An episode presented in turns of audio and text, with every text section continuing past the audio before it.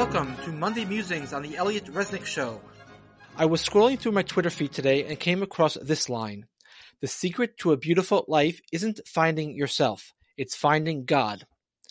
Which reminded me of another line attributed to C.S. Lewis. Humility doesn't mean thinking less of yourself, it means thinking of yourself less. I'm not sure I agree that we shouldn't think less of ourselves. We often do need to cut ourselves down to size, but you get the essential point.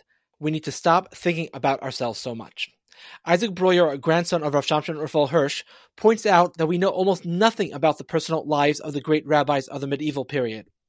These great silent figures, he writes, have generally remained silent on the subject of their personal development, of their struggles and sufferings. Precisely what would make them interesting to modern man, they did not consider worth delineation.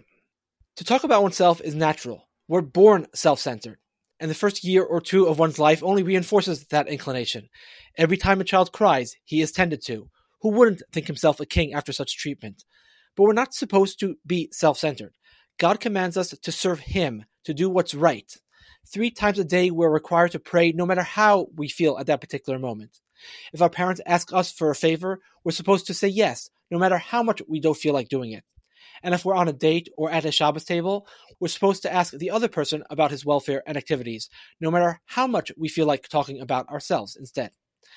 I feel anxious. I feel depressed. I feel like vegetating for hours. But life isn't about I. The Alter of Slobodka asks why we say Moda Ani in the morning instead of Ani Moda. After all, saying I am thankful is much more straightforward than saying thankful am I, which is what Moda Ani is. So why do we say Moda Ani and not Ani Moda? And the Alter answers, because the first word we say in the morning shouldn't be the word I. Rabbi Jonathan Sacks relates a story a Lubavitcher Chassid once shared with him. Someone wrote a letter to the Lubavitcher Rebbe listing many problems he was experiencing, and virtually every sentence began with the word I. I feel lousy, and I can't go on, and I don't want to do X, Y, or Z.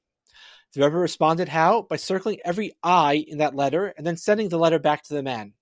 And the message, of course, was obvious. You're focusing far too much on yourself. And that is the source of your misery.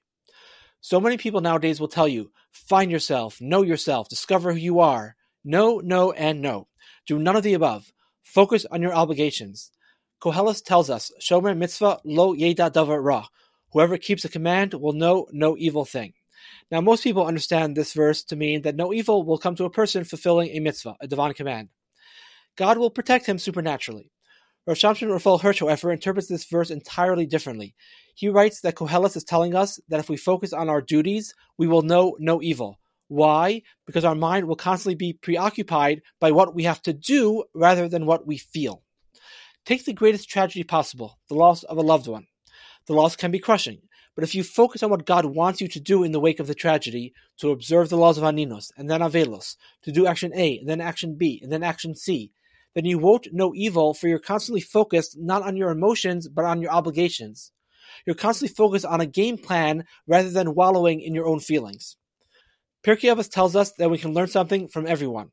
I don't know anything about the person who wrote the tweet I read to you at the beginning of this Monday musing. I never saw her name before, as far as I can recall, but I think she hit the nail on the head. The secret to a beautiful life isn't finding yourself, it's finding God.